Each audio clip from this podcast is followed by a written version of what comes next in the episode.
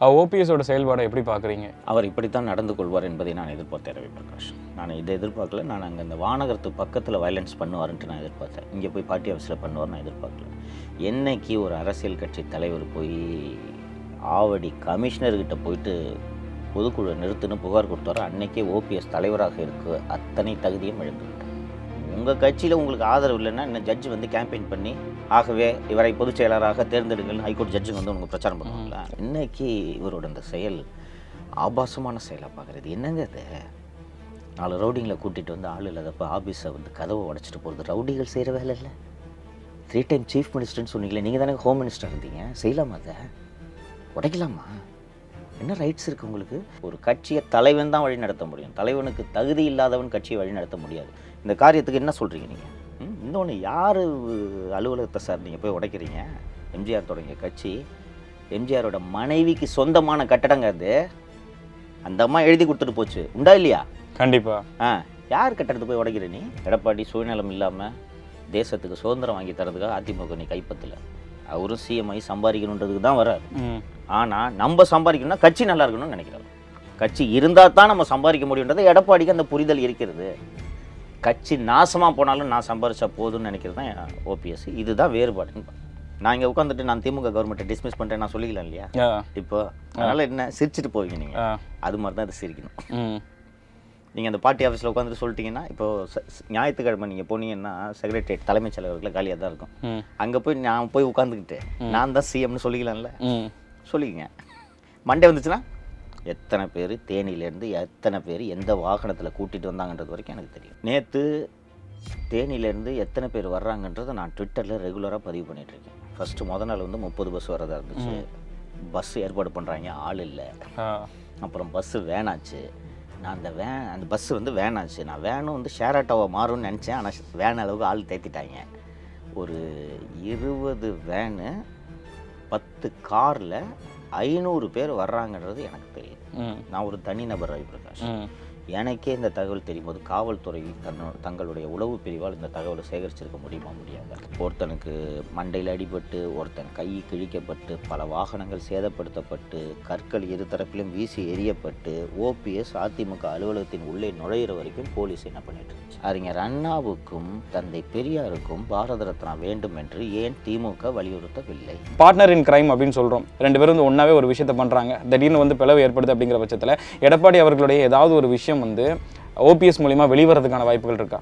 இல்லைனா வந்து அவரை எங்கேயாவது லாக் பண்ணுங்கிறதுக்கான விஷயங்களை வந்து இவங்க முன்னெடுக்கிறதுக்கான வாய்ப்புகள் இருக்கா? முன்னெடுக்க அவர் முயற்சி செய்வார். அப்படி முன்னெடுத்தார் என்றால் ஓபிஎஸோட தனிப்பட்ட விவகாரங்கள் எல்லாம் சந்தி சிரிக்கும்.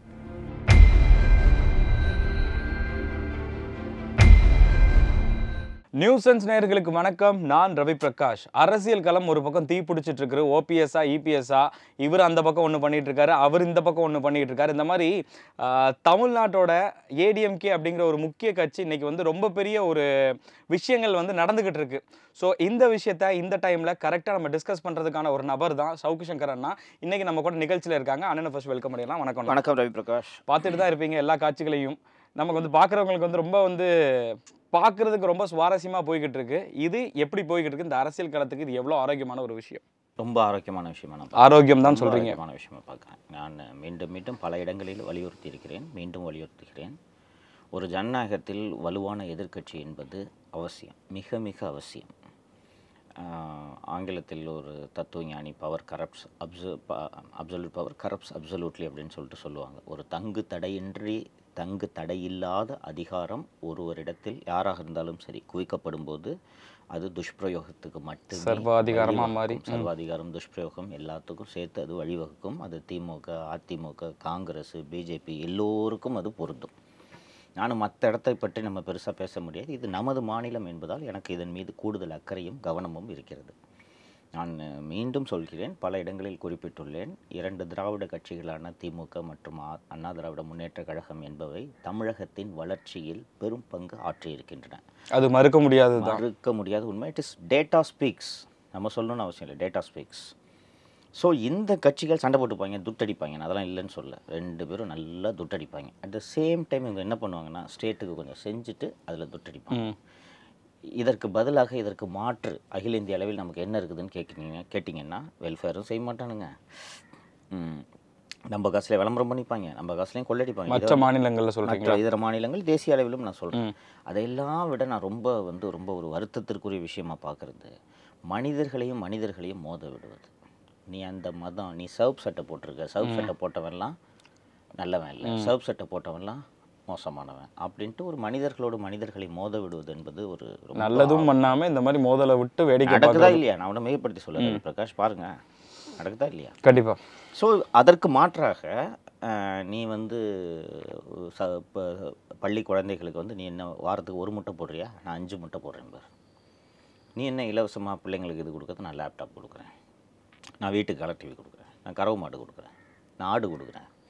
இதுதான் நடந்திருக்குங்க அது இந்த இலவசம் பற்றிலாம் பேசி போனால் ரொம்ப லெங்க்த்தாக போகும். ஸோ அதனால் தமிழகத்தில் இந்த ஏடிஎம்கே அதிமுக என்ற இந்த கட்சி ஆரோக்கியமாக இருப்பது அவசியம் என்று நான் உணர்கிறேன். ஸோ இந்த கட்சி ஆரோக்கியமாக இருக்கணுன்றதில் மாற்று கருத்து இல்லை.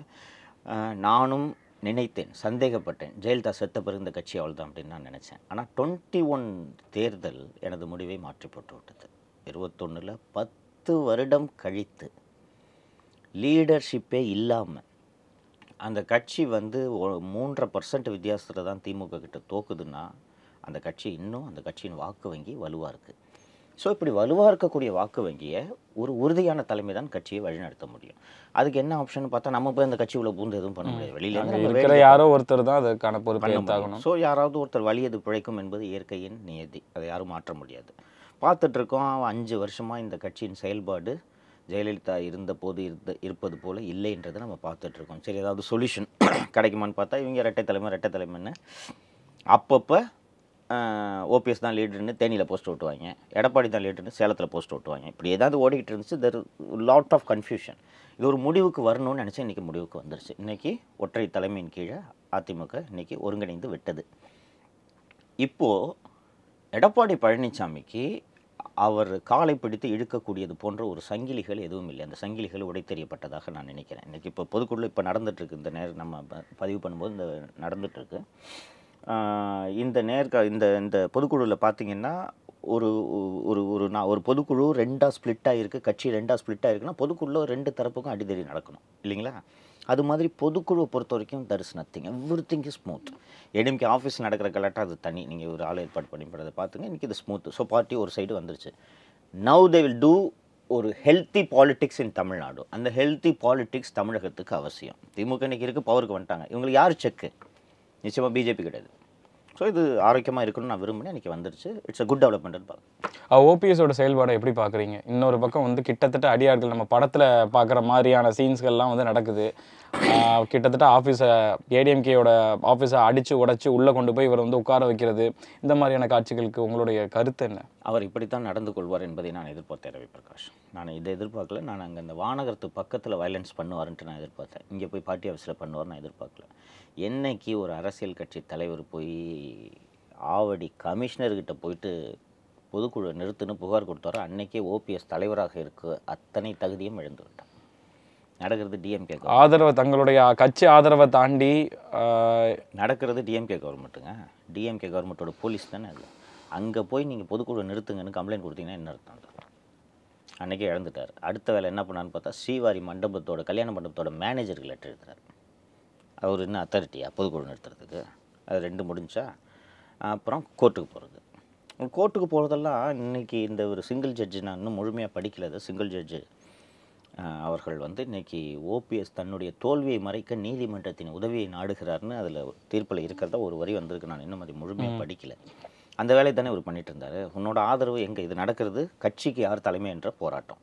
இது ஒருவருடைய கான்ஸ்டியூஷன் ரைட்ஸ் பறிக்கப்பட்டது தொடர்பான போராட்டம் இல்லை. இப்போ ஒருத்தருக்கு அடிப்படை உரிமை பறிக்கப்பட்டிருக்கு நீங்கள் கோர்ட்டுக்கு போங்க. கோர்ட்டுக்கு போகணும். உங்கள் கட்சியில் உங்களுக்கு ஆதரவு இல்லைன்னா இந்த ஜட்ஜ் வந்து கேம்பெயின் பண்ணி ஆகவே இவரை பொதுச் செயலராக தேர்ந்தெடுங்கன்னு ஹைகோர்ட் ஜட்ஜுங்க வந்து உங்களுக்கு பிரச்சாரம் பண்ணுவாங்களா? உங்க கட்சிக்குன்னு செட் ஆஃப் ரூல்ஸ் இருக்கு. அதற்கு கீழே நீங்க கட்டுப்பட்டு செயல்பட்டு இருக்கீங்கிற பட்சத்துல ரவி பிரகாஷ் ரொம்ப இந்த ரூல்ஸ்குள்ள எல்லாம் போகாதீங்க. இன்னைக்கு இப்போ இந்த மாத்திட்டாங்க. இன்னைக்கு ஏதோ இந்த பொதுக்குழு தீர்மானம் பார்த்தீங்கன்னா தற்காலிக பொது த பொதுச் செயலாளராக இவர் நியமிக்கப்படுகிறார். ஃபர்ஸ்ட் தீர்மானமே பார்த்தீங்கன்னா ஒருங்கிணைப்பாளர் இணை ஒருங்கிணைப்பாளர் போஸ்ட் போஸ்டிங் எல்லாம் நீக்கிட்டு மொத்த பவரி ஒருங்கிணைப்பாளர் என்ற இடத்தில் பொதுச் செயலாளரும் துணை ஒருங்கிணைப்பாளர் இடத்தில் இணை ஒருங்கிணைப்பாளர் என்ற இடத்தில் துணை பொதுச் செயலாளரும் ரீப்ளேஸ் பண்ணுங்க அப்படின்ட்டு நீங்க போட்டுட்டாங்க. நம்ம சொல்ற மாதிரி பார்த்தீங்கன்னா இது ஒன்றும் கல்லால் எழு கல்லில் எழுதப்பட்ட கிடையாது. எப்பனாலும் ஈஸியா மாத்தக்கூடிய மாதிரியான ரூல்ஸ் தான். அப்புறம் கோர்ட்டுக்கு போய் என்ன பண்ண போறோம் அன்னைக்கே நான் ஒரு தலைமைக்கான தகுதி இழந்து விட்டாருன்னு நான் பார்த்தேன். உங்களோட ஆதரவை தொண்டர்கள்ட்ட தேடணும். கோர்ட்டில் போய் தேடினீங்கன்னா முடிஞ்சு போச்சு. அப்போவே ஒரு லீடர்ஷிப் இல்லைன்னு. இன்னைக்கு இவரோட அந்த செயல் ஆபாசமான செயலாக பார்க்குறது என்னங்க இது? நாலு ரவுடிங்களை கூட்டிகிட்டு வந்து ஆள் இல்லாதப்ப ஆஃபீஸை வந்து கதவை உடைச்சிட்டு போகிறது ரவுடிகள் செய்கிற வேலை இல்லை. த்ரீ டைம் சீஃப் மினிஸ்டர்னு சொன்னீங்களே நீங்கள் தானே ஹோம் மினிஸ்டர் இருந்தீங்க? செய்யலாமா அதை? உடைக்கலாமா? என்ன ரைட்ஸ் இருக்குது உங்களுக்கு? அண்ட் இன்னொன்று அந்த ஃபோட்டோகிராஃப்ஸ்லாம் பார்த்தேன். உள்ளே இருந்து ஃபைலை தூக்கிட்டு போகிறாங்க ரவி பிரகாஷ்? ஆமா ஃபைல தூக்கி கொண்டு போய் ஓபிஎஸ் அவர்களுடைய வாகனத்துல வைக்கிற மாதிரியான காட்சிகளையும் நம்ம பார்த்தோம். அது? பனிஷபிள் அஃபென்ஸுங்க இதெல்லாம். என்ன தலைவர்? சரிங்க போயிட்டீங்க உள்ளே உட்காந்துப்பீங்களா? இல்ல நம்ம விளையாட்டுல நம்மளால ஜெயிக்க முடியலன்னா ஆட்டை அப்படி களைச்சு விட்டு போற அதேதான் மாதிரியான ஒரு exactly. அதேதான். இல்ல இல்ல இல்ல. நீங்க ஆட்டை கழிச்சு ஆட்டையும் கழிச்சு விடலாங்க. ஆட்டை கழிச்சு விட்டுட்டு இதனால் உங்களுக்கு ஏதாவது பலன் ஆல்ரெடி கிடைக்கிறது அங்க கேம் ஜெயிச்சாச்சு. அதுக்கப்புறம் ஆட்டையை களைச்சு என்ன கேட்குறேன் உட்காந்துப்பீங்களா ரவி பிரகாஷ்? ராய்பேட்டையில ம். சாப்பாடு இல்லாமல் அங்கேயே உட்காந்துப்பீங்களா? எவ்வளோ நேரம் உட்காருவீங்க? எவ்வளோ நாள் உட்காருவீங்க? எதுக்கு அப்போ இந்த வேலை? நான் தொடக்கம் முதல் சொல்லி வருகிறேன். நிறைய பேர் என்னை வந்து நீ ஓபிஎஸ்க்கு சப்போர்ட் பண்ணுறலாம் சொல்கிறாங்க ஒரு கட்சியை தலைவன் தான் வழி நடத்த முடியும். தலைவனுக்கு தகுதி இல்லாதவன் கட்சியை வழி நடத்த முடியாது. இந்த காரியத்துக்கு என்ன சொல்கிறீங்க நீங்கள் உங்கள் கட்சி தானேங்க. அம்மாவின் வழி அம்மாவின் வழி. ஒரே ஒரு செகண்டு ஹைப்போத்தட்டிக்கலாக நினச்சி பாருங்க ரவி பிரகாஷ். ஜெயலலிதா இருந்தால் do this? ம் இன்னொன்று யார் அலுவலகத்தை சார் நீங்கள் போய் உடைக்கிறீங்க? எம்ஜிஆர் தொடங்கிய கட்சி எம்ஜிஆரோட மனைவிக்கு சொந்தமான கட்டடங்க அது. அந்த அம்மா எழுதி கொடுத்துட்டு போச்சு. உண்டா இல்லையா? கண்டிப்பா. ஆ யார் கட்டடத்தை போய் உடைக்கிற நீ? யார் மேல உள்ள கோவத்தை எதை கொண்டு போய் காட்டுறதுன்னு காட்டுற? இருக்குது இல்ல நீங்கள் எப்படி சார் இந்த கட்சியை வழிநடத்துவீங்க? இப்போது இவர் இந்த கட்சியை உடைத்து ஆவணங்களை தூக்கிச் செல்வது அதிமுகவின் நலனுக்காகவா அவரது நலனுக்காகவா? அதுதான் இந்த இந்த கேள்வி தான் நான் முதல்ல கேட்க நினைச்சேன். அந்த கட்சிக்குள்ள ஒரு தலைமை வரணுங்கிறது வந்து அவசியமான ஒரு விஷயம் தான் பட் இவங்க ரெண்டு பேரும் அடிச்சுக்கிறது கட்சி நலனுக்காகவும் மக்கள் நலனுக்காகவுமா? இவங்க பர்சனலாக இவங்க ரெண்டு பேருடைய சுய நலனுக்காகவா அப்படிங்கிறது தான் ஒரு ரொம்ப பெரிய ஒரு கேள்வி. ரெண்டுக்கும் நீங்கள் கேட்குறதுல ரெண்டுக்கும் நான் ஒரு வேறுபாட்டை பார்க்குறேன். எடப்பாடிக்கு சுயநலமான்னு கேட்டிங்கன்னா ஆமாம் சுயநலம். ஆனால் எடப்பாடியோட சுயநலத்தில் கட்சி நலனும் கலந்துருக்கிறதுன்னு நான் பார்க்குறேன். கொஞ்சமாவது கலந்துருக்குன்னு சொல்~ all set and done he proved and he one sixty six சீட்ஸா இல்லையா தலைமையே இல்லாமல் பத்து வருட ஆட்சிக்கு பிறகு ஆன்டி இன்கம்பன்சியை ஃபேஸ் பண்ணி அறுபத்தாறு இடங்களில் எடப்பாடி ஜெயித்து காண்பித்தது என்பது அவருடைய லீடர்ஷிப்பை ப்ரூவ் பண்ணுது. நான் ஓபிஎஸ் பதிலுக்கு அந்த இடத்துல வந்து ஓபிஎஸ் அவர்களுடைய பங்கு இல்லைன்னு சொல்ல முடியுமா? இல்லைன்னு சொல்கிறேன் நான். சொல்றீங்க. சொல்கிறேன் ரெண்டு பேரும் ஏங்க கொங்கு பகுதியில் ஏங்க ஜெயிக்குது? ம். யூஆர் இன்சார்ஜ் ஃபார் சவுத்து இல்லையா? சவுத்தில் என்ன ஜெயிச்சிங்க சொல்லுங்கள் நம்ப சொல்லுங்கள் ஜெயிச்சு காட்டல. அப்போ எப்படி சார் வழி நடத்துவீங்க நீங்கள் அந்த அடிப்படையில் தகுதி இல்லாததெல்லாம் விலைக்கு போகணுங்க. எங்க ஒரு பல மில்லியன் ஆண்டுகளுக்கு முன்னாடி இன்னைக்கு இருக்கக்கூடிய அத்தனை விலங்குகளை விட பவர்ஃபுல்லான ஒரு ஒரு ஃபியர்ஸான விலங்குன்னு கேட்டிங்கன்னா இந்த டைனோசர் அதையும் இல்லாமல் போச்சு? நாய்க்குட்டி பூனைக்குட்டிலாம் இருக்குது டைனோசர் போச்சு இல்லை எது வலியதோ எது எஞ்சி பிழைக்க வேண்டுமோ அது பிழைத்திருக்கும். எடப்பாடி கையில் கட்சி போயிடுச்சு. எடப்பாடி சுயநலம் இல்லாமல் தேசத்துக்கு சுதந்திரம் வாங்கி தரதுக்காக அதிமுக நீ கைப்பற்றல அவரும் சிஎம் ஆகி சம்பாதிக்கணுன்றதுக்கு தான் வராரு ம். ஆனால் நம்ம சம்பாதிக்கணும்னா கட்சி நல்லா இருக்கணும்னு நினைக்கிறாரு. கட்சி இருந்தால் தான் நம்ம சம்பாதிக்க முடியுன்றது எடப்பாடிக்கு அந்த புரிதல் இருக்கிறது. கட்சி நாசமாக போனாலும் நான் சம்பாரிச்சா போதும்னு நினைக்கிறது தான் ஓபிஎஸ் இதுதான் வேறுபாடுன்னு.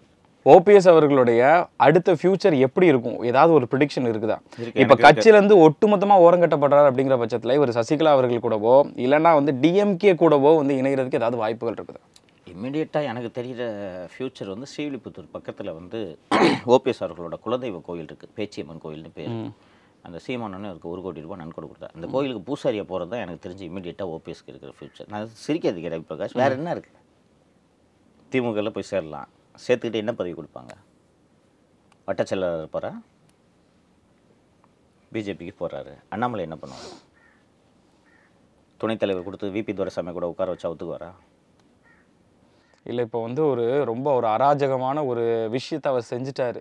அந்த எல்லாரும் கோவிலாக பார்த்த ஒரு இடம். அதிமுக தொண்டர்களை பொறுத்த எல்லாரும் இல்ல நான்லாம் பார்க்கல அதை. ஆ, இல்ல அவங்க அவங்கள தான் சொல்றேன். அவங்கள தான் சொல்றேன். மத்த நம்ம யாரை பத்தியுமே பேசல. அவர்களும் அவர்கள் சார்ந்த மக்களும் வந்து கோவிலா பார்த்த ஒரு இடத்த இந்த அளவுக்கு ஒரு இந்த அளவுக்கு ஒரு அராஜகத்தை கைப்பற்றிட்டாரு. அங்க போய் அவர் உட்காரணும் அப்படிங்கிறதுக்காக. அதாவது முறைப்படி போய் எல்லாம் மரியாதையோட உட்காரதை தாண்டி முந்தி அடிச்சுட்டு போய் சீட்டு இருக்கு காலியா இருக்கு நான் உட்காந்துட்டா போதுங்கிற மாதிரியான ஒரு மனநிலைக்கு அவர் போய் உட்கார்ற மாதிரியான ஒரு சூழ்நிலை இருக்கு. நாளைக்கு இந்த கட்சி வந்து ஒரு ஒட்டுமொத்தமா ஓரம் கட்டக்கூடிய ஒரு சூழ்நிலை வருவதற்கான வாய்ப்புகள் இருக்கிறதா? வருகிற பட்சத்தில் விளையாட்டுத்தனமா இல்லாம ஓபிஎஸ் அவர்களுடைய நிலை என்ன ஆகும் நீங்கள் சொ கேட்குற ரெண்டு கேள்விகளுக்கான விடை வந்து ஏற்கனவே நடந்த சம்பவங்களால் சொல்ல முடியும். நம்ம நேர்காணல் தொடங்குறதுக்கு சற்று முன்பாக ஓபிஎஸ் வைத்தியலிங்கம் ஜேசிடி பிரபாகர் மனோஜ் பாண்டியன் ஆகியோரை கட்சி விரோத நடவடிக்கைகளுக்காக அடிப்படை உறுப்பினர் பதவி உள்ளிட்ட அனைத்து பதவிகளிலிருந்தும் நீக்குகிறோம்னு சொல்லிட்டு தீர்மானம் ஏற்றப்பட்டுள்ளது. ஒரு போர்ஷன் முடிஞ்சா ஓகே. ஓபிஎஸ் வர்றாரு. எங்க? ராயப்பேட்டை கட்சி அலுவலகத்திலிருந்து நான் கேபி முனுசாமியும் எடப்பாடி பழனிசாமியும் நீக்குகிறேன் அப்படின்னு சொல்லிடுறாரு இப்போ ஃபார் எக்ஸாம்பிள் ஒரு அரசை மாநில அரசை கலைப்ப கலை கலைப்பதற்கு முன்னூற்றி ஐம்பத்தாறை பயன்படுத்தி கலைப்பதற்கான அதிகாரம் ஒன்றிய அரசு மற்றும் குடியரசுத் தலைவரிடம் இருக்கு. இருக்கிறது. நான் இங்கே உட்காந்துட்டு நான் திமுக கவர்மெண்ட்டை டிஸ்மிஸ் பண்ணுறேன் நான் சொல்லிக்கலாம் இல்லையா? இப்போ அதனால என்ன சிரிச்சிட்டு போவீங்க நீங்கள் அது மாதிரி தான் இது சிரிக்கணும். நீங்கள் அந்த பார்ட்டி ஆஃபீஸில் உட்காந்துட்டு சொல்லிட்டீங்கன்னா இப்போ ஞாயிற்றுக்கிழமை நீங்கள் போனீங்கன்னா செக்ரட்டரியேட் தலைமைச் செயலகத்தில் காலியாக தான் இருக்கும். அங்கே போய் நான் போய் உட்காந்துக்கிட்டு நான் தான் சிஎம்னு சொல்லிக்கலாம்ல? சொல்லிக்கங்க. மண்டே வந்துச்சுன்னா? இது பண்ணி. போய் உட்காந்துட்டாரு இன்னைக்கு பேட்டி கொடுக்குறாரு. ரெண்டு பேரையும் நீக்கிறேன்னு. முடிஞ்சிருச்சு. இப்போ ஓபிஎஸ் அந்த கான்வாயோட இங்கே வர்றாரு. என்ன ஆகும் ஏற்கனவே வயலன்ஸ் நடந்துச்சு ரவி பிரகாஷ். எத்தனை பேர் தேனியிலேருந்து எத்தனை பேர் எந்த வாகனத்தில் கூட்டிகிட்டு வந்தாங்கன்றது வரைக்கும் எனக்கு தெரியும். கூட்டிகிட்டு வந்தீங்க என்னாச்சு? அப்போ நீங்கள் திட்டமிட்டு தானே இந்த வயலன்ஸை கொண்டு வந்திருக்கீங்க. உங்களுக்கு தெரியும்ல மற்றவங்களுக்கு தெரியாது ரவி பிரகாஷ். ஓபிஎஸ்க்கு தெரியும்ல நமக்கு செல்வாக்கு இல்லைன்றது ஓபிஎஸ்க்கு தெரியுமா தெரியாதா? கண்டிப்பா. உன் ஜாதிகாரன் வேற வேற வழியே. ஊருக்காரவன் கூட இல்லை. உன்னோடு தர்மயுத்தம் சமயத்தில் ஆதரவாக நின்றவர்கள் உங்களோடு இல்லை. நீங்கள் இது என்ன காரணம்னு அவர் யோசிக்கணுமா வேணாமா? தர்மயுத்தம் நடத்தும்போது ஃபஸ்ட்டு வந்து ஓபிஎஸோடு நின்றவர் மூத்த அதிமுக தலைவர் திரு கே பி முனுசாமி. இன்னைக்கு அவர் தாங்க நீக்கணுன்ற தீர்மானத்தை முன்மொழிகிறாரு. இப்போ குறை யார்கிட்ட இருக்கு? அதுக்கான பலனை அனுபவிங்கள் வினை விதைத்தால் வினையைத்தான் நீங்கள் அறுவடை செய்ய முடியும். இல்ல மெஜாரிட்டி வந்து அவர்கிட்ட இல்ல. இப்ப மெஜாரிட்டி இருக்கிறவங்க தான் வந்து எந்த ஒரு விஷயத்துலயுமே வந்து முன்னிலையில இருக்க முடியும். திருத்தம். மெஜாரிட்டினா அடுத்த பக்கம் மைனாரிட்டி இருக்கணும். மைனாரிட்டி கூட இல்லை ஒரு கூட. எதுவுமே இல்ல. அப்ப என்னதான் ஆகும்? நீங்க எனக்கு தெளிவான ஒரு பார்வையை கொடுங்க. இப்ப நாளைக்கு என்ன நடக்கும்? இவர் அந்த இடத்துல இருந்து திரும்ப விளக்குறாங்க நீக்குறாங்கிற பட்சத்துல ஓபிஎஸோட அடுத்த கட்ட நகர்வு என்னவா இருக்கும்ங்கிறதா என்னோட கேள்வி. எந்த விதமான வாய்ப்புகளும் இல்லையா? எந்த நகர்வும் இல்லை. அதிகபட்சமாக அவர் என்னை ஒருங்கிணைப்பாளர் பதவியிலிருந்து நீக்கியது செல்லாது என்று சென்னை உரிமையியல் நீதிமன்றத்தில் வழக்கு தொடுக்கலாம். அந்த வழக்கு என்ன ஆகும்னு நீங்கள் கேட்பீங்க அதை வந்து சிங்கிள் ஜட்ஜ் இன்னைக்கு ஹைகோர்ட் ஜட்ஜ்மெண்ட் சொல்லியிருக்காருன்னு நினைக்கிறேன் உங்களுக்கு. ஏதாவது பிரச்சனை சிவில் கோர்ட்டுக்கு போ அப்படின்ட்டாங்க இதே போல் என்னை பொதுச் செயலாளர் பதவியிலிருந்து நீக்கியது செல்லாது என்று சசிகலா ரெண்டாயிரத்தி பதினேழில் தொடுத்த வழக்கு டுவெண்ட்டி பர்சன்ட் கூட இன்னும் கம்ப்ளீட் ஆகல. அது மாதிரி ஓபிஎஸ் வேணால் போய் கேஸ் போட்டுக்கிட்டோம். வருஷ ரெண்டாயிரத்தி கணக்கா? இல்லை இல்லை ரெண்டாயிரத்தி நாற்பத்தி ரெண்டுக்குள் தீர்ப்பு வந்துவிடும். ஓ அதற்குள் அவர்களது ஆட்சியானது சிறப்பாக இருந்து முடிந்துவிடும். ஓபிஎஸ் அவர்களுக்கும் டிஎம்கே கட்சி ஸ்டாலின் அவர்களுக்கும் ஒரு சாஃப்ட் கார்னர் இருக்கு இல்லை பின்னாடி வந்து ஒரு லிங்க் இருக்குங்கிற மாதிரியான ஒரு டாக் போய்கிட்டு இருக்கு. இதை பற்றின உங்கள் பார்வை என்ன? இவரோட பையனுக்கும் அவர் சார்ந்த நபர்களுக்கும் வந்து கனெக்ஷன் இருக்குங்கிற மாதிரியும் சொல்கிறாங்க இது எந்த அளவுக்கு உண்மை? நூறு சதவீதம் உண்மை.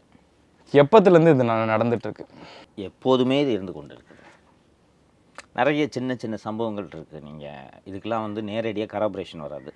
இப்போ சபரீசன் வந்து நானும் ரவியும் ஃப்ரெண்டு ரவி பிர ரவி ரவீந்திரநாத். நானும் ரவியும் ஃப்ரெண்டுன்னு சபரீசன் சொல்ல மாட்டார். நானும் சபரீசனும் ஃப்ரெண்டுன்னு ரவி சொல்ல மாட்டார். பட் நடக்கும் சம்பவங்களை வைத்து நான் பார்த்து கொள்ள முடியும். திமுக நினைத்திருந்தால் ஓபிஎஸ்ஐ போடியிலேயே தோற்கடித்திருக்க முடியும். நூறு பர்சன்ட் நான் சொல்கிறது தொண்ணூற்றி எட்டுலாம் இல்லை. அது எப்படி அந்த சீக்வன்ஸ் நடந்ததுன்றது என்னால் கிராஃபிக்காக டிஸ்கிரைப் பண்ண முடியாது. இப்போது கூட அதிமுகவில் போடி லக்ஷ்மணன் ஒருத்தர் இருக்கார். அவரை வந்து ஓபிஎஸ்க்கு எதிராக நிறுத்தியிருந்தாங்கன்னா ஹண்ட்ரட் பர்சன்ட் ஓபிஎஸ் தோற்றுருப்பார் இந்த ஐடியா சபரிசனிடம் கொடுக்கப்பட்டது. ஒரு ஃபார்மர் சீஃப் மினிஸ்டர் அவர் சொந்த ஊரில் திமுக தோத்தடிச்சு தோக்கடிச்சிச்சுன்னா உங்களோட வெற்றி வேறு விதமாக பார்க்கப்படும் அப்படின்லாம் அவருக்கு அறிவுரை சொல்லப்பட்டது. சொன்னது பிரசாந்த் கிஷோர்.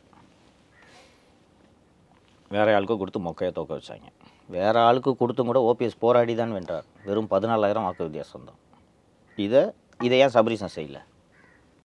இரண்டாயிரத்தி பத்தொன்பதில் அவங்க திமுக நினச்சிருந்தாங்கன்னா இன்னொன்று நீங்கள் எலெக்ஷன் ரிசல்ட்லாம் முடிஞ்ச பிறகு பார்த்தீங்கன்னா எப்போவுமே அனாலிசிஸ் பண்ணும்போது டிஎம்கே ஏடிஎம்கே டைரக்ட் கன்ஃபrontationல எந்த அளவுக்கு சக்ஸஸ் ரேட் எல்லாம் போடுவாங்க? உள்ளபடியே நீங்கள் அங்கே போயிட்டு ஓபிஎஸ் பையனை தோக்கடிச்சிருந்தா பெருமையா இல்லையா திமுக. இருபத்தஞ்சாயிரம் வாக்கு வித்தியாசத்தில் தானே திரு ரவி அவர்கள் ஜெயித்தார். இல்லையா? அங்கே அந்த ஆஃபர் கொடுக்கப்படுது. வேண்டுமென்றே அந்த தொகுதி காங்கிரஸ்க்கு ஒதுக்கப்பட்டது. அந்த தொகுதியிலையும் ஹாரூன் நின்று இருந்தாருன்னா ரவியை காலி பண்ணியிருப்பார். கரெக்டாக எலெக்ஷன் அனௌன்ஸ் பண்ணி நாமினேஷன் நடக்க இருக்கிற சமயத்தில் ஹாரூன் வந்து எனக்கு நான் காலில் வழுக்கி விழுந்துட்டேன். எனக்கு தொடையில் ஃப்ராக்சர் அப்படின்ட்டார். அப்புறம் தான் ஈவிகே இளங்கவனுக்கு கொடுக்கப்பட்டது. ஈவிகே இளங்கவன் ஃப்ராங்காக சொல்கிறேன் அவர் எனக்கு தெரிஞ்சவர் தான் நண்பர் தான் எங்கள் அண்ணன். ஒழுங்காக பிரச்சாரம் பண்ணல.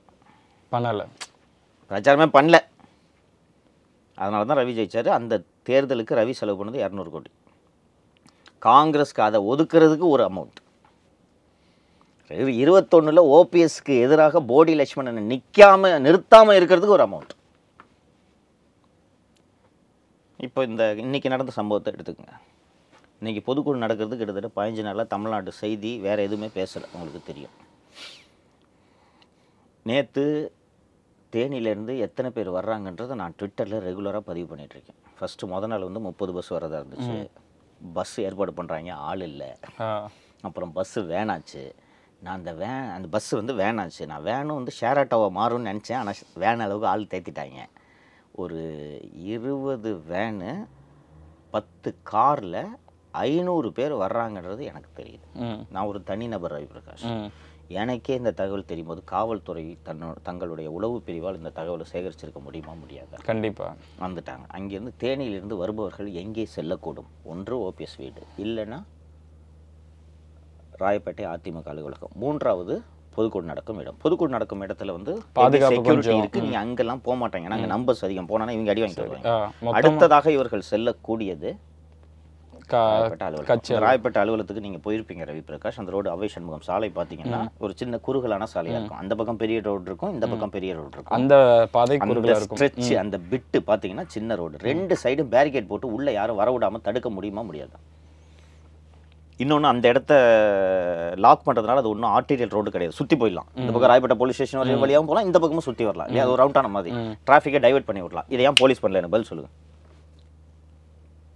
இது காமன் சென்ஸ் நீங்க இதுக்கு வந்து புரிய போய் ஹைதராபாத்ல இருக்க யூகிக்க சர்தார் கூடிய ஒரு விஷயம் தான் சரி எல்லாரும் இங்க இருக்கிற பட்சத்துல இந்த அலுவலகம் காலியா இருக்கு. அங்க வர்றதுக்கான வாய்ப்புகள் சர்தார். வல்லபாய் பட்டேல் அகாடமியில போய் நீங்க காவல்துறை பயிற்சி முடிச்சுட்டு தான் இதை கண்டுபிடிக்கணும்னு அவசியம் இல்லை. காமன் மேனுக்கு அந்த ஏரியால பிரச்சனைன்னு தெரியும்.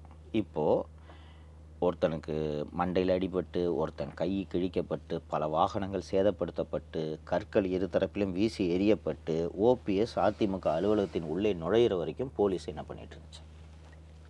சொல்லுங்க நீங்க சந்தேகத்தோட பார்ப்பீங்க அது எப்படி அதிமுகக்கும் திமுக கூட்டணின்னு உங்களோட சந்தேகம் நியாயமானது நான் புரிந்து கொள்கிறேன். அது வரைக்கும் போலீஸ் ஏன் போலன்னு சொல்லுங்க. ரெண்டு பேரையும் மோத விட்டு வேடிக்கை பார்க்கலாங்கிறது டிஎம்கேவோட பாயிண்டா இருக்குமா? அடிச்சுக்கிட்டு ரெண்டு பேரும் அப்படி சொல்றதை விட ஏன்னா இப்போ அவங்க ஆட்சியில் இருக்கிற பட்சத்தில் இப்போ காவல்துறை அவங்களுடைய கண்ட்ரோலில் இருக்கிற பட்சத்தில் அவங்களால செய்ய முடியாது எதுவுமே இல்லை. எவ்வளவோ அலாட் பண்ணி நீங்கள் சொன்ன மாதிரி எவ்வளோ விஷயங்கள் பண்ணியிருந்திருக்கலாம். ரெண்டு பேரும் கொஞ்சம் மோத தான் மோத தான் மோத விட்டு தான் பார்ப்போமே. இன்னும் இவங்களுக்குள்ள கூட்டாளிங்க ரெண்டு பட்டா கூட இருக்கணும் கொண்டாட்டங்கிற மாதிரி அந்த மாதிரியான ஒரு பார்வை இருக்குமா? அந்த பார்வை தான் ஒரு அரசியல் கட்சி எப்படி பார்ப்பாங்க? எனக்கு எதிர்க்கட்சியே இல்லாமல் இருந்துச்சுன்னா தேர்தலில் ஈஸியாக ஜெயிக்கலாம்ல. மீண்டும் மீண்டும் தேர்தலில் ஜெயிச்சு வரலாம்ல. இவங்க இவங்க அடிச்சுக்கிட்டு அந்த கட்சியில ஒரு தெளிவு வராம இவங்க அடிச்சுக்கிட்டே இருந்தா அவங்களுக்கு இன்னும் பெனிஃபிட் தானேங்கிறீங்க? அதுவும் ஒரு பாயிண்ட் இவங்க ஆட்சி நடத்துகிற லட்சணத்துக்கு திருப்பி ஜனங்க ஓட்டு போடாதுன்றது நம்மளை விட திமுக காரனுக்கு நல்லா தெரியும். அப்போ ஈஸியாக ஜெயிக்கணும்னா இந்த கட்சி உடஞ்சிருந்தா தானே நல்லது. ம். நீங்கள் வரலாறு நெடுக எடுத்து பார்த்தால் கூட அதிமுக ஒருங்கிணைந்த அதிமுகவை எதிர்த்து திமுக வென்ற நேர்வுகள் மிக மிக குறைவு. எண்பத்தி ஒம்போதில் கலைஞர் பதிமூணு வருடங்கள் கழித்து தானே ஆட்சிக்கு வந்தார். தொண்ணூத்தாறில் அது ஒரு வேவு. ஜெயலலிதாவோட இதனால ஒரு வேவு. அதில் வந்துட்டார். அதுக்கடுத்து கலைஞர் அமைத்தது மைனாரிட்டி ஆட்சி தானே? தொண்ணூத்தெட்டு தொடர்ந்து. ரெண்டாயிரத்தி பதினாறில் தோற்றார்கள் அல்லவா? ரெண்டாயிரத்தி இருபத்தொன்று வெற்றி மூன்றரை பர்சன்ட் அது மூன்றரை பர்சன்ட்ன்றது ஒரு வெற்றியா? ஒரு இருபது தொகுதிக்கு மேலே ரெண்டாயிரத்துக்கு கீழே தான் வாக்கு வித்தியாசம் தெரியுங்களா. அதுலேயும் உள்குத்து நிறைய இருக்குது அது இன்னொரு நாள் விரிவாக சொல்கிறேன் அதிமுக சில இடங்களில் தோற்றதுக்கு திமுக உள்குத்து காரணம். சரி அதை சொல்கிறேன் இப்போவே. அமமுக வேட்பாளர்களுக்கு திமுக தரப்பில் பணம் கொடுக்கப்பட்டது. சரி. எங்கெங்கே திமுக வேட்பாளர் பலவீனமாக இருக்காங்களோ அங்கே அமமுக வேட்பாளர் நல்ல கேண்டிடேட்டை போட்டு காசு செலவு பண்ணால் யார் வாக்குகளை பிரிப்பாங்க? ஓ வாக்குகள் அங்கே பிரியணுங்கிறதுக்காக. ஓகே. நீங்கள் ஒன்றும் இல்லை நான் இப்போ நான் சொல்கிறது நீங்கள் வந்து நான் ஏதோ கற்பனையாக சொல்கிறதா கூட ரவி பிரகாஷ் நினைக்கலாம். நீங்கள் இந்த இருபத்தொன்று டேட்டாவை எடுத்து அமமுக வேட்பாளர் அதிகமாக வாக்கு பெற்ற இடங்களை பாருங்கள் ஓ. பார்த்தீங்கன்னா அமமுகோட வாக்குகள்லாம் ஈவனாக இருக்காது. புரியுதா? ஒரு தொகுதியில் பார்த்தீங்கன்னா ஒன்றரை ஒண்ணுல ஒரு ரொம்ப percent கம்மியா இருக்கும், சில இதில் பார்த்தீங்கன்னா செக் பண்ணுங்க. அங்கே அமமுக வாங்கிய வாக்கு திமுக அதிமுக இடையேவான வாக்கு வேறுபாடு. கணக்கு படிப்போம் புரியுது. அரசியலுங்கிறது இதுதான். ஆமா அதான் நம்ம. பார்வைக்கு எல்லாரும் அடிச்சுக்கிட்டு இருக்கிறாங்க. ஆமா. பின்னாடி பார்த்தா வந்து எல்லாருக்குமே ஒரு செயின் கையில இருக்கு. நிச்சயமா. அதானே அரசியல் அப்படிதான் பண்ணணும். அரசியல் இது இது அந்த அரசியல் இப்போது இல்லை. கிரேக்கத்தில் அரிஸ்டாட்டில் பிளேட்டோ இருந்த காலத்தில் இப்படி தானே இருந்துச்சு அரசியல். அதோட நீட்சி தானே. அப்படிதான் இருக்கும். ஓகே ஓபிஎஸ்ஸை வந்து மொத்தம் முற்றிலுமாக விளக்கிட்டு கூட இபிஎஸ் அவர்கள் வந்து கா இப்போ இப்போ கட்சியை கைப்பற்றாருங்கிற பட்சத்தில் அவருடைய மக்கள் மத்தியில் அவருக்கு இருக்கக்கூடிய ஆதரவு என்ன மாதிரி இருக்கும்? அதுக்கப்புறம் கட்சி செயல்பாடு என்ன மாதிரி இருக்கும்? மறுபடியும் வந்து டிஎம்கேக்கு வந்து ஒரு பெரிய ஒரு புஷ் கொடுத்து ஒரு அப்போஷனை வந்து கொடுக்க முடியுமா அவரால்? இப்போ இருக்கக்கூடிய நிலமையில. முடியும் என்று நான் நம்புகிறேன். இரண்டாயிரத்தி பதினேழில் எடப்பாடி பழனிசாமி முதல்வரான போது எல்லா எதிர்க்கட்சி தலைவர்களைப் போலத்தான் நானும் எண்ணினேன். உண்மை. இருபது நாள் நாற்பது நாள் மூணு மாதம் இந்த கவர்மெண்ட் விழுந்துடும் தாங்காதுன்னு நினச்சிருந்தேன். ஹியரான minority government it's no doubt நாலு வருஷம் இழுத்தது இல்லாமல் நாலு வருஷத்துக்குள்ளே ஓபிஎஸ்ஸை தனிமரமாகிட்டு கட்சியை கைப்பற்றிட்டார். இன்றைக்கி இயற்றப்பட்ட தீர்மானங்களில் ஒரு வார்த்தையை முக்கியமான வார்த்தையாக நான் பார்க்கிறேன். ஒரு தீர்மானத்தை. அறிஞர் அண்ணாவுக்கும் தந்தை பெரியாருக்கும் செல்வி ஜெயலலிதாவுக்கும் பாரத ரத்னா விருது வேண்டும். செல்வி ஜெயலலிதா விட்டுருங்க. ஷீஸ் அ கன்விக்டட் அக்யூஸ்ட் அதை கன்சிடர் பண்ண மாட்டாங்க. கன்சிடர் பண்ணாலும் வழக்கு போகும். அது ரெண்டு பேரும் விட்டுருங்க. அது அவங்க கடமை. அம்மா வழி ஆட்சின்னு சொல்லிட்டு அந்த அம்மா பேர் சேர்க்காம இருக்க முடியாது. விருப்பத்துக்கு போட்டுட்டாங்க. அறிஞர் அண்ணாவுக்கும் தந்தை பெரியாருக்கும் பாரத ரத்னா வேண்டும் என்று ஏன் திமுக வலியுறுத்தவில்லை? அவங்க ரெண்டு பேரும் ரெண்டு கட்சிக்கும் பொதுவான ஆட்கள் தானே. பொதுவான ஆட்கள்லாம் சொல்றதை விட திமுக உருவாக்குனது யாருங்க? கண்டிப்பா கண்டிப்பா அப்புறம் யார் கேட்கணும் ஃபர்ஸ்ட் ம். என்ன பண்றீங்க எவ்வளவு நாள்? கேளுங்க. எது எதுக்கோ கடிதம் எழுதுறீங்களே டெல்லிக்கு? எழுதுனீங்களா? மேடைக்கு மேடை பெரியாரை முழங்குகிறீர்கள்ல எழுதுனீங்களா? இப்போ வந்து ஜாதியும் கடவுளையும் வந்து பெருசா லிங்க் பண்றாங்கன்னா இல்லைன்னு தானே நம்ம சொல்லணும். ஜாதி கடவுள் எல்லாம் ஒன்று தான் ஜாதியோட ரூட்டு வந்து கடவுள் தான் நீங்கள் இதை படிச்சீங்கன்னா வேதங்கள் எடுத்து படிச்சீங்கன்னா டீப் ரிசர்ச் பெரியார் இதெல்லாம் படிச்சுட்டு தான் பண்ணுறாரு ஸோ அப்படிப்பட்ட பெரியாருக்கு பாரத ரத்னா வேண்டும் என்ற முழக்கம் எங்கிருந்து கிளம்பியிருக்க வேண்டும்? டிஎம்கே கிட்ட ஏன் பண்ணல? இன்னொன்று பெரியாருக்கு நீங்கள் பாரத ரத்னான்னு கேட்டிங்கனாலே அதை பிஜேபி மகிழ்ச்சியோட பார்க்குமா? அப்போ Edappadi செய்கிறாருன்னா there is a message implied in that resolution நான் பார்க்குறேன். இது இப்போ நீங்கள் கேட்டீங்க அரசியலை நல்லா செயல்படுத்துவார்னு. இந்த தீர்மானம் இதற்கான இண்டிகேஷன் நான் பார்க்குறேன். இதன் பின்னாடி என்ன மெசேஜ் இருக்கும்? பிஜேபிக்கு எதிரான ஒரு விஷயத்தை வந்து இவங்க வலியுறுத்துற பட்சத்துல இது வந்து எதை எதற்கான ஒரு முனைப்பா இருக்குது? இந்த கூட்டணி தொடராது என்பதற்கான பிஜேபிக்கும் ஏடிஎம்கேக்குமான கூட்டணி வந்து தொடரப்போவதில்லை அப்படிங்கிறதுக்கான ஒரு சிக்னல் தான் இது அப்படின்னு. எடுத்துக்கலாமா? நிறைய வந்து திடுக்கிடும் விஷயங்கள் வந்து தெரிய வருது ஆக்சுவலாக ஒரு டிஎம்கே அமமுக வந்து இன்ஃப்ளூயன்ஸ் பண்ணுறது ஒரு பக்கம் இன்னொரு பக்கம் பிஜே பிஜேபிக்கும் ஏடிஎம்கேக்குமான ஒரு உறவு வந்து இங்கே வந்து முறிய போகுது. எடப்பாடி அவர்கள் தனியாக ஒரு ஸ்டாண்ட் எடுக்க போறாரு அப்படிங்கிறது வந்து இன்னொரு விஷயமா இருக்குது எல்லாமே சர்ப்ரைசிங்காக இருக்குது இன்னும் கூட கொஞ்சம் தெளிவாக எங்களுக்கு புரியுற மாதிரி சொன்னால் என்ன வேணும்னு கேளுங்க சொல்கிறேன் எப்படி எடப்பாடி அவர்கள் இப்படி ஒரு முடிவுக்கு வர்றதுக்கு என்ன ஒரு காரணம் இருக்கும்? அவருடைய பாமகவையும் இருபத்தி ஒண்ணுல எடப்பாடி கழட்டி விட்டுருந்தா அவர் தோத்துருப்பார்னு நினைக்கிறீங்க? அவர் நம்புறார் ஜெயிச்சிருப்போன்னு ஓகே அது உண்மைதான். அது ஒன்றும் பெரிய நீங்கள் ஒன்றும் போய் நீங்கள் பித்தகுரஸ் தீரம் படிச்சுட்டு வந்து இதை புரிஞ்சுக்க வேண்டிய அவசியம் கிடையாது. பிஜேபி ஒரு தமிழ்நாட்டில் தீண்டத்தகாத கட்சியாக தான் பெரும்பான்மை மக்களால் பார்க்கப்படுகிறது. அதை கழட்டி விட்டுருந்தா இவங்களுக்கு விழக்கூடிய அந்த சில நெகட்டிவ் ஓட்ஸ் விழுந்திருக்கும் ஜெயிச்சிருப்போம்னு நினைக்கிறேன். அப்போது இப்படி இருக்கும்போது இது டெல்லிக்கு நடக்கக்கூடிய தேர்தல். தொடர்ந்து பதினாலு பத்தொன்பது இரண்டு மக்களவை தேர்தல் வாக்குகளையும் எடுத்து நீங்கள் அலசினீர்கள் என்றால் தமிழகத்தை பொறுத்தவரை விழுந்த வாக்குகள் அத்தனையும் பெரும்பான்மை. மோடி எதிர்ப்பு வாக்குகள். அப்படி இருக்கும்போது மோடி எங்கள் பிரதமர்னு சொல்லிட்டு இவர் போய் ஓட்டு கேட்டார்னா என்ன ஆகும் சேர்த்து சவப்பெட்டியில் அடித்து விடுவார்கள் என்பது புரியும் அளவுக்கான புத்திசாலி முதலமைச்சர் புத்திசாலி அரசியல்வாதி எடப்பாடி பழனிசாமி என்று நான் நம்புகிறேன். அப்படி ஒரு எதிர்ப்பு தமிழ்நாட்டில் பிஜேபிக்கு இருக்கிறதுக்கான காரணம் என்னவா இருக்கும்னு நினைக்கிறீங்க? இயல்பு. நமது மண்ணின் தன்மை நமது இனம் பிஜேபி எடுக்கக்கூடிய அரசியல் இது எல்லாத்தையுமே பார்க்கணும். ம். இவர் நம்ம ஆரியம் திராவிடம்லாம் பேசி பேசி தான் திமுக வளர்ந்தது. தமிழர்கள் பலர் வளர்ந்திருக்கிறார்கள். பாடத்திட்டங்கள்லாம் இருக்குல்ல ஆரியம் திராவிடம் பற்றி இருக்குல்ல. இன்னைக்கு வந்த பிஜேபி கவர்னரு ஆரியம் திராவிடம்ன்றது நிலப்பரப்பை குறிப்பது அது இனம் இல்லைன்ட்டு இவர் பெரிய ஹிஸ்டாரிக்கல் ப்ரொஃபஸர் இவர். ஐபிஎஸ் தானே படிச்சுட்டு வந்த நீ? ரொமிலா தப்பரா நீ? நான் கேட்குறேன் நீலகண்ட சாஸ்திரியா? ஐபிஎஸ் படிச்சா ஐபிஎஸ் படிச்சு அதோட இருக்கணும். நேஷனல் செக்யூரிட்டியில் ஏதாவது லெக்சர் கூப்பிட்டாங்கன்னா போய் பேசு. இங்கே வந்து உட்காந்துட்டு விந்திய மலை திராவிடம் ஆரியன்ட்டு எங்களுக்கு லெக்சர் கொடுங்க. இதை தமிழ் மக்கள் எப்படி பார்ப்பாங்க? இந்த மாதிரி பண்ணிட்டு இருந்தா. அதெல்லாம் தான் இவ்வளோ பெரிய எதிர்ப்பா மாறி நிக்குது அப்படிங்கிறீங்க அதாவது ஜெயலலிதா அவர்களுடைய காலகட்டத்திற்கு அப்புறமே வந்து ஏடிஎம்கேக்கு பிஜேபி வந்து பின்னாடி வந்து ஒரு ரொம்ப பெரிய ஒரு பலமா இருக்கு அப்படிங்கிற மாதிரியான ஒரு பார்வை மக்கள் மத்தியில் ரொம்ப விசாலமா இருக்குது. ஸோ வந்து டக்குன்னு அவங்கள வந்து விலக்கிட்டு ஆஹ், இதை வந்து செம்மையா கொண்டு போக கூடிய பவர் வந்து எடப்பாடி அவர்களுக்கு இருக்கிறதா? எஸ் கண்டிப்பா அவர் கொண்டு போயிடுவாரு. நான் நம்புகிறேன் ம். நான் நம்புகிறேன் அவர் கீழே இருக்கக்கூடிய என்ன சொல்கிறது அமைப்பு வந்து இன்னும் வந்து வலுவாக இருக்கிறது.